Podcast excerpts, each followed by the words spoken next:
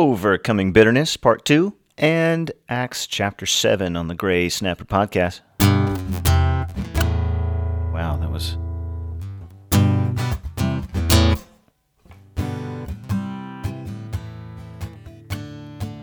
You can't just go wailing on a guitar. okay. Welcome to the Grace Snapper Podcast, the podcast of Grace Church of Napa Valley. I'm your host, Jess Arns. All right, on today's show, we're going to do a quick encouragement, get back into dealing with the topic of bitterness. Specifically, we're going to talk about forgiveness, and then we're going to read from the book of Acts, chapter 7. Super awesome stuff. So let's start with the quick encouragement from Colossians chapter 1, verses 9. We're going to read all the way through verse 12. It says, For this reason also, since the day we heard of it, we have not ceased to pray for you and ask that you may be filled with the knowledge of His will in all spiritual wisdom and understanding, so that you will walk in a manner worthy of the Lord, to please Him in all respects, bearing fruit in every good work and increasing in the knowledge of God, strengthened with all power according to His glorious might for the attaining of all steadfastness and patience, joyously giving thanks to the Father, who has qualified us to share in the inheritance of the saints in light. I just, uh, I love this passage where Paul expresses his heartfelt love for the people in Col- Colossae, which uh, is actually a place that he had not been to. So these were people he'd heard of, but had not seen face to face. And I love how he talks about this. He heard of their faith, and so they have not ceased to pray for them. He, he had not ceased to pray for them since he heard of it. And, um, and I love what it is that he prays for. He prays that their understanding of God's will would be, they'd be filled up with that and with wisdom that is spiritual and that they would walk in a manner worthy of the Lord, right, to please Him. So this is really important. You know, this when we pray for people, we're expressing what we want for them. Here, Paul's expressing his desire for the Colossians. That they these are all spiritual desires, spiritual blessings that he is asking God for them, and that they would be strengthened with power, so that they would be steadfast and patient and joyful in giving thanks to God. And he ends, of course, with this that God is the one who has qualified us to share in the inheritance of the saints in light, his kingdom. That inheritance, he's the one that qualified us for it, and it wasn't our works or our own goodness. So, pretty awesome. So, for you as a believer, if you believe in Christ, you have been qualified by his doing. You've been qualified for that eternal inheritance. And so now, my prayer for you is this that you would be filled with all spiritual wisdom and the knowledge of His will, and that you would walk in a manner worthy of Him, to please Him. And if you do that, if that is what God accomplishes in your heart, you'll bear fruit in every good work, you'll be strengthened, and you will have patience and joy. That's pretty awesome stuff, what it means to walk with God. All right, let's move back into our weekly warning. This week's warning is continuing from last week on the topic of bitterness, and I want to just warn you about the temptation temptation to justify and hold on to your bitterness. Our culture wants to uh, inflame the sort of victim mentality and focus on your trauma and focus on your pain and go over and over and over on that and then to exact vengeance on those who inflicted it. And sometimes you are legitimately hurt, and sometimes you imagine the hurt. Uh, sometimes you twist the knife and make it worse. And so I just want to warn you about focusing in on the, your hurts and the things that cause you to be bitter and justifying your bitterness. I'm not saying that we justify the sin of others or justify the abuse of others, but what I am saying is that we should not justify our bitterness. And so we're going to read from the book of Luke, uh, chapter 17. And of course, this is coming from uh, the book Lou Pri- by Lou Priolo on bitterness. It's a little booklet on this issue. Lou Priolo wrote it. And so I'm going based off of his outline as we talk about this topic. So he references Luke chapter 17, verses 3 through 10. I want to read this to you. This is Jesus speaking. He says, Be on your guard. If your brother sins, rebuke him. And if he repents, forgive him. Okay, stop there. You know, it's interesting how he starts with be on your guard, right? This is something that you have to uh, be aware of. Okay, that if your brother sins against you, re- recognize, don't just let it go. Okay, if he sins, don't don't just let it go and act like it didn't happen. And also, don't hold on to bitterness when he repents. Okay, those are both pitfalls when someone sins against you to pretend it didn't happen and not deal with it, or when he does repent to hold it against him still, right? So if he repents, forgive him. Verse 4. And if he sins against you seven times a day and returns to you seven times saying, I repent, then forgive him. The apostles said to the Lord, Increase our faith, okay? This is a this is tough, right? This is why when Paul prays, he prays for internal strengthening because what Jesus calls us to is um, is a pretty high calling to forgive someone who sins against you seven times in a day and then comes back and says, I repent each time. It takes faith to do that. Verse 6 The Lord said, If you had faith like a mustard seed, you would say to this mulberry tree, Be uprooted and planted in the sea, and it would obey you. Which of you, having a slave plowing or tending sheep, will say to him, when he has come in from the field, Come immediately and sit down and eat? Will he not say to him, Prepare something for me to eat, and properly clothe yourself, and serve me while I eat and drink, and afterward you may eat and drink? He does not thank the slave because he did the things which were commanded, does he? So you too, when you do all things which are commanded you, say, We are unworthy slaves. We have done only that which we ought to have done. And so see what Jesus is saying here is that this thing that seems so difficult and so impossible, uh, we don't deserve a medal for forgiving others. This is what we ought to have done. This is this is what's expected of Jesus' disciples, of his servants, that we forgive those who wrong us. This is what we ought to have done. This is not some amazing thing that we should deserve credit for when we do it. See, that's what we should expect from ourselves. That's what we should expect from one another in terms of uh, in in the church is that we should readily forgive others. Well, so we're going to talk about forgiveness um, and the basics of forgiveness as it re- as it relates to the issue of bitterness. Again, coming from Priolo's book, he says this: forgiveness, number one, is to be granted only if a sin has been committed against you. Okay, catch that. Forgiveness is granted in the case of sin. Jesus said, if your brother sins, he didn't say, if he doesn't give you what you want, or if he lets you down, or if he hurts your feelings, or profoundly disappoints you. Your brother may do any or all of those things in the process of sinning, but he's not in need of your forgiveness unless he sins against you. If what your brother has done to upset you is not a sin, it may be appropriate for you to talk with him about the matter at some point but not before your thinking about the offense has changed. In other words, it's not your offender who must repent, but you must repent if your unbiblical thinking took took offense at something that God did not. Okay? So if you took offense to something, that does not mean that someone sinned. Okay? And so in that case, if you're offended, but it's not some over something that's an issue of sin, then it's you who needs to change, not the other person. Okay, secondly, sometimes the offended party must initiate forgiveness.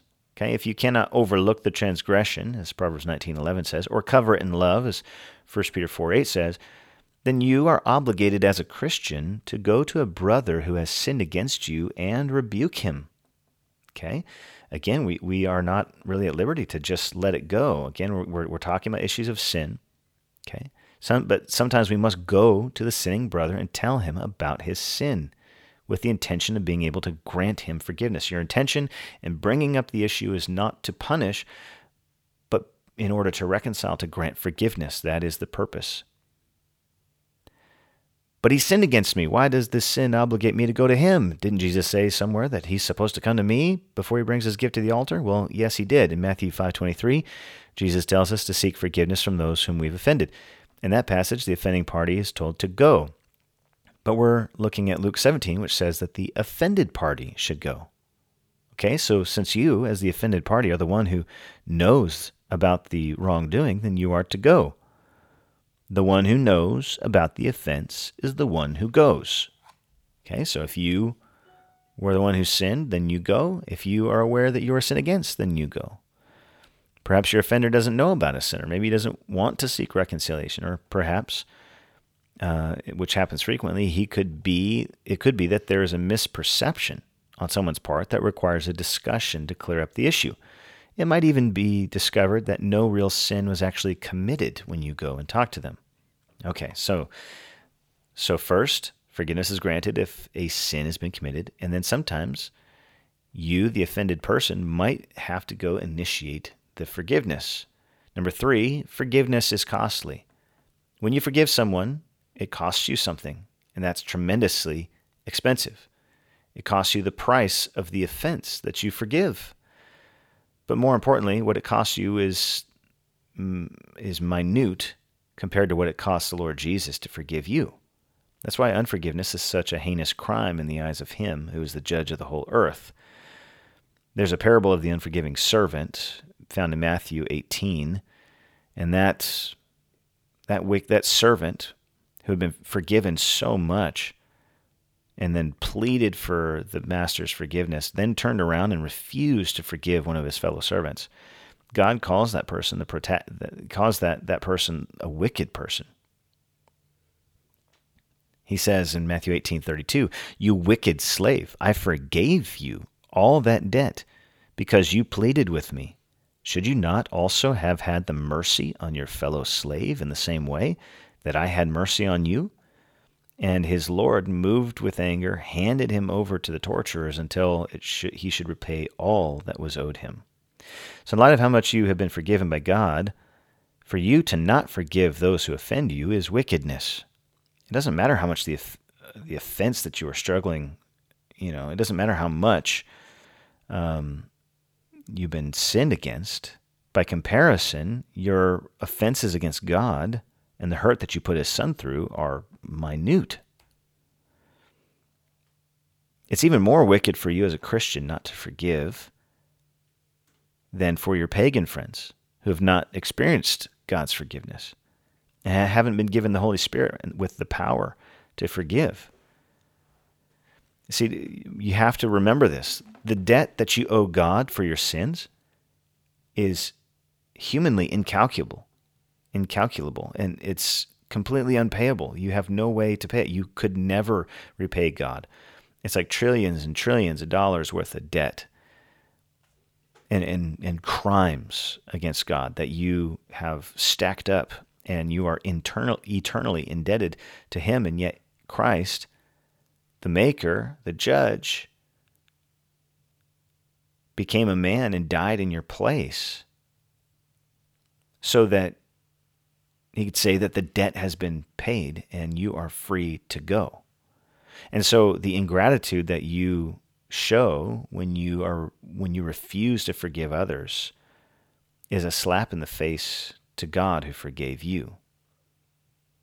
So, forgiveness is costly, but it's not anywhere near as costly as what it costs God to forgive you and to forgive the one who offended you. Well, next, forgiveness is fundamentally a promise. Okay, this is important. It's fundamentally a promise, it's not a feeling. This comes from Jay Adams' book, Forgiven to Forgiving. It says this When God forgives, he goes on record. He says so. He declares, I will not remember your sins in Isaiah 43 25. Isn't that wonderful? When he forgives, God lets us know that He will no longer hold our sins against us. If forgiveness were merely an emotional experience, we would not know what we were forgiven. But praise God, we do, because forgiveness is a process at the end of which God declares that the matter of sin has been dealt with once for all. Now, what is that declaration? What does God do when He goes on record saying that our sins are forgiven? God makes a promise. Forgiveness is not a feeling, Forgiveness is a promise. When you forgive, you are promising to no longer hold your offender's trespasses against him. When you promise to not hold their trespass, trespasses against him, you're promising to no longer charge him for what he has done. This means that you're not going to allow yourself to dwell on the offense, okay? To not run over it in your mind over and over. You will refuse to cultivate the seeds of hurt and rather you will immediately pluck them out of the soil of your heart. You will relinquish all rights to get even. Okay, no more vengeance. When you promise this, you credit their account with forgiveness. Much like Christ did for you, he gave you his righteousness. You make every effort to think well of him, to pray for him, to speak well of him, if possible. This promise, to some extent, can be made in the form of personal, a personal commitment in your heart, even if your offender does not acknowledge his sins to you. This is what sometimes refer, is referred to as forgiving someone in your heart, Mark 11:25. If he does acknowledge his sins and he asks your forgiveness, you will make this promise to him as you verbally grant forgiveness. You will also be making two more promises. When he comes to you and he asks your forgiveness, he acknowledges his sin, you promise not to hold it against him. And then you're also promising that not remembering his sins is that you're not going to bring up the offense to him again. If if you have brought it up to him, you've shown him his fault, he has acknowledged it and says and has repented of it, then you are not going to bring it up again to hold it against him. If you've forgiven him, there's no need to discuss it.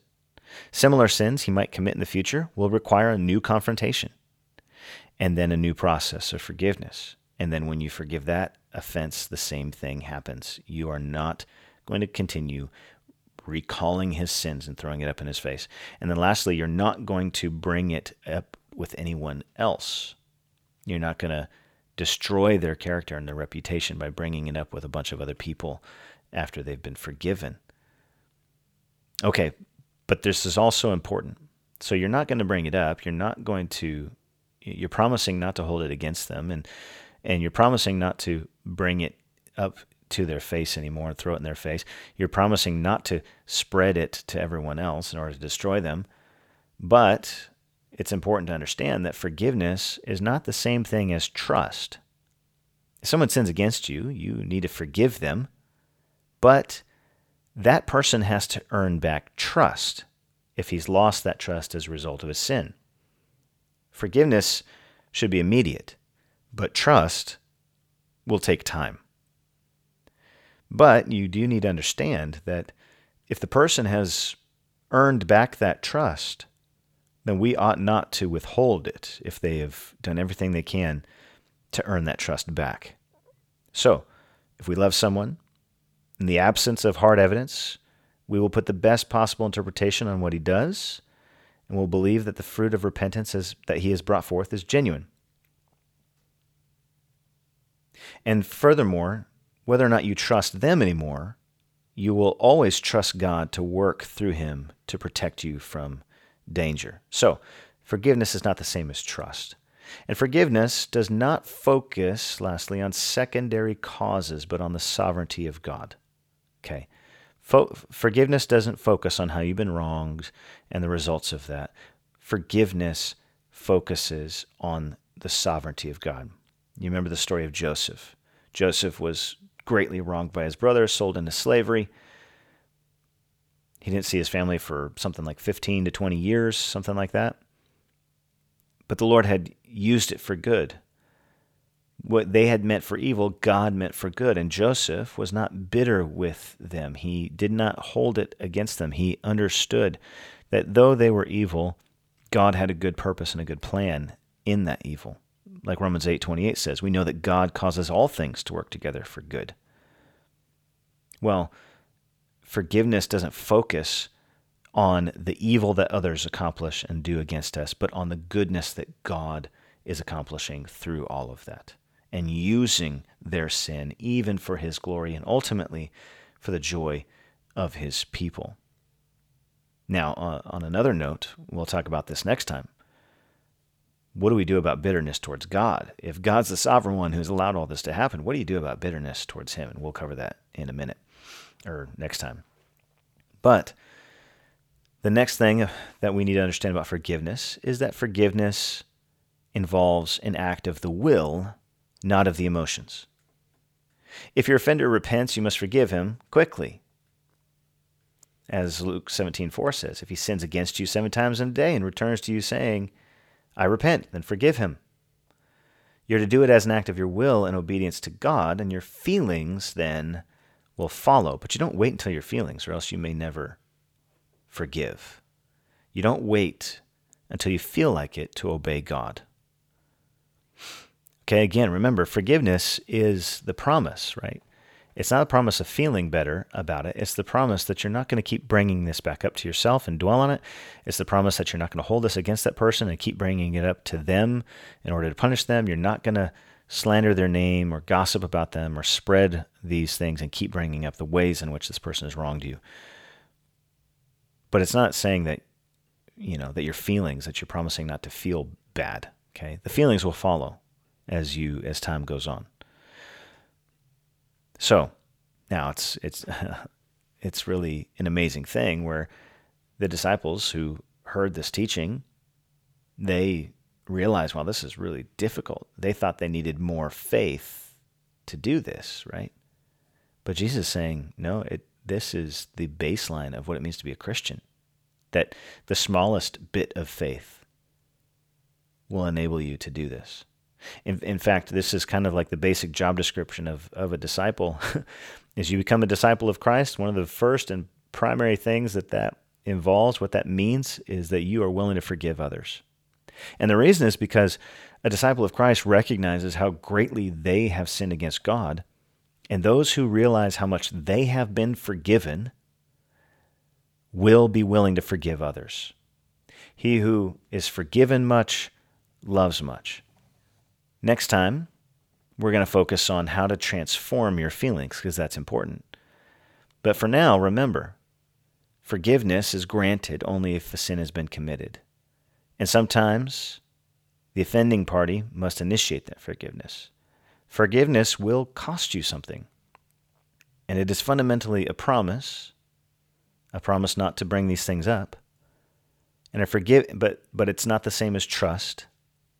Trust must be earned back. And for, forgiveness focuses on the sovereignty of God, not on the causes of our pain. And forgiveness involves an act of the will, not the emotions. Good stuff. Let's get into Acts chapter 7.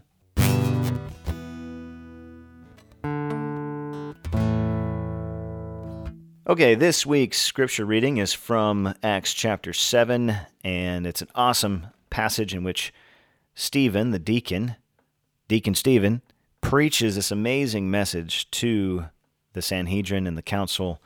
And uh, this is after he'd been falsely accused of speaking things against the law and against the temple and saying that he's going to destroy the place and alter the customs that Moses handed down. So they have all these false witnesses come forward. And then in Acts chapter 6, verse 15, he is brought to the council, and it says this Fixing their gaze on him, all who were sitting in the council saw his face like the face of an angel. I think just um, like, you know, purely motivated, uh, unflinching.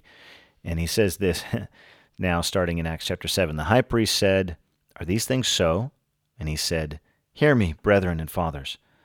The God of glory appeared to our father Abraham when he was in Mesopotamia, before he lived in Haran and said to him, Leave your country and your relatives and come into the land that I will show you. And then he left the land of the Chaldeans and settled in Haran. And from there, after his father died, God had him move to this country in which you are now living. But he gave him no inheritance in it, not even a foot of ground. And yet, even when he had no child, he promised that he would give it to him as a possession and to his descendants after him. But God spoke to this effect that his descendants would be aliens in a foreign land, and that they would be enslaved and mistreated for 400 years. And whatever nation to which they will be in bondage, I myself will judge, said God. And after that, they will come out and serve me in this place. And he said to him, The covenant of circumcision. And so Abraham, or he gave him the covenant of circumcision. And so Abraham became the father of Isaac and circumcised him on the eighth day, and Isaac became the father of Jacob, and Jacob of the twelve patriarchs. The patriarchs came, became jealous of Joseph, and sold him into Egypt, yet God was with him, and rescued him from all his afflictions, and granted him favor and wisdom in the sight of Pharaoh, king of Egypt, and made him governor over Egypt and all his household. Now a famine came over all Egypt and Canaan, and great affliction with it, and our fathers could find no food. But when Jacob heard that there was grain in Egypt, he sent our fathers there the first time. On the second visit, Joseph made himself known to his brothers, and Joseph's family was disclosed to Pharaoh. Then Joseph sent word and invited Jacob, his father, and all his relatives to come to him, seventy five persons in all. And Jacob went down to Egypt, and there, or, eh, there he and our fathers died. From there, they were removed to Shechem and laid in the tomb which Abraham had purchased for a sum of money from the sons of Hamor in Shechem. But at, as the time of the promise was approaching, which God had assured to Abraham, the people increased and multiplied in Egypt, and there arose another king over Egypt who knew nothing about Joseph. It was he who took shrewd advantage of our race and mistreated our fathers, so that they would expose their infants, and they would not survive. It was at this time that Moses was born, and he was lovely in the sight of God, and he was nurtured three months in his father's home. And after he had been set outside, Pharaoh's daughter took him away and nurtured him as her own son. Moses was educated in all the learning of the Egyptians, and he was a man of power in words and deeds. But when he was approaching the age of forty, it entered his mind to visit his brethren, the sons of Israel. And when he saw one of them being treated unjustly, he defended him and took vengeance, took vengeance for the oppressed by striking down the Egyptian. And he and he supposed that his brethren understood that God was granting them deliverance through him, but they did not understand. On the following day he appeared to them as they were fighting together, and he tried to reconcile them in peace, saying, Men, your brethren, why do you injure one another? But the one who was injuring his neighbor pushed him away, saying, Who made you a ruler and judge over us? Do you not mean to kill me as you killed the Egyptian yesterday? At this, at this remark, Moses fled and became an alien in the land of Midian, where he became the father of two sons. After forty years had passed, an angel appeared to him in the wilderness of Mount Sinai in the flame of a burning thorn bush. When Moses saw it, he marveled at the sight, and as he approached to look more closely, there came the voice of the Lord I am the God of your fathers, the God of Abraham and Isaac and Jacob. Moses shook with fear and would not venture to look. But the Lord said to him, Take off your sandals from your feet, for the place on which you are standing is holy ground. I have certainly seen the oppression of my people in Egypt, and have heard their groans, and have come down to rescue them. Come now, and I will send you to Egypt. This Moses, whom they disowned, saying, Who made you a ruler and a judge, is the one whom God sent to be both ruler and deliverer with the help of the angel who appeared to him in the thorn bush. This man led them out, performing wonders and signs in the land of Egypt and in the Red Sea and in the wilderness of forty years. This is the Moses who said to the sons of Israel, God will raise up for you a prophet like me from among your brethren. This is the one who was in the congregation in the wilderness together with the angel who was speaking to him on Mount Sinai, who was with our fathers, and he received living oracles to pass on to you our fathers were unwilling to be obedient to him, but repudiated him, and in their hearts turned back to Egypt, saying to Aaron, Make for us gods who will go before us. For this Moses who led us out of Egypt, out of the land of Egypt, we do not know what happened to him. At that time they made a calf and brought a sacrifice to the idol, and were rejoicing in the work of their hands. But God turned away and delivered them up to serve the host of heaven as it is written in the book of the prophets, it was not to me that you offered victims and sacrifices forty years in the wilderness, was it, O house of Israel? You also took along the tabernacle of Moloch, the star of the god Rompha, the images which you made to worship, and I also will remove you beyond Babylon. Our fathers had the tabernacle of testimony in the wilderness just as he who spoke to Moses directed him to make it according to the pattern which he had seen. And having received it in their turn, our fathers brought it in with Joshua upon dispossessing the nations whom God drove out before our fathers until the time of David. David found favor in God's sight, and he asked that he might find a dwelling place for the God of Jacob. But it was Solomon who, would built, who built the house for him. However, The Most High does not dwell in houses made by human hands, as the prophet says. Heaven is my throne, and the earth is my footstool.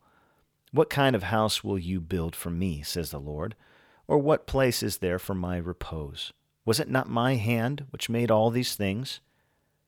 Okay, now Stephen starts to get into it. He's he has summed up the history of Israel, of God delivering his truth, and the people of God constantly opposing God and his his man, the prophet, right? Starting with Joseph's brothers, and all the people, the the the the Israelites always oppose the man of God. And now he's going to get into the point of his message here in verse 51. You men who are stiff necked and uncircumcised in heart and ears are always resisting the Holy Spirit. You are doing just as your fathers did. Wow. That's bold. Which one of the prophets did your fathers not persecute? They killed those who had previously announced the coming of the righteous one, whose betrayers and murderers you have now become. You who received the law as ordained by angels and yet did not keep it. Well, how do you think they responded? Oh, yes, Joseph, I'm so sorry. No, verse 54. Now, when they had heard this, they were cut to the quick, and they began gnashing their teeth at him. But being full of the Holy Spirit, he gazed intently into heaven and saw the glory of God and Jesus standing at the right hand of God. And he said, Behold, I see the heavens opened up and the Son of Man standing at the right hand of God. But they cried out with a loud voice and covered their ears and rushed at him with one impulse. When they had driven him out of the city, they began stoning him. And witnesses laid aside their robes at the feet of a young man named Saul, who would later become Paul. They went on stoning Stephen as he called on the Lord and said, Lord Jesus, receive my spirit. And then falling on his knees, he cried out with a loud voice, Lord, do not hold this sin against them. And having said this, he fell asleep. Man, in light of our talk about bitterness, here is Stephen living out the commands of Scripture, desiring the forgiveness of sinners, not wanting these men to be punished, even while they were stoning him and cursing the name of Jesus. Thank you for listening to the Gray Snapper. This is a podcast of Grace Church of Napa Valley. If you want more information, you can go to gracenapa.org. And until next time, keep swimming.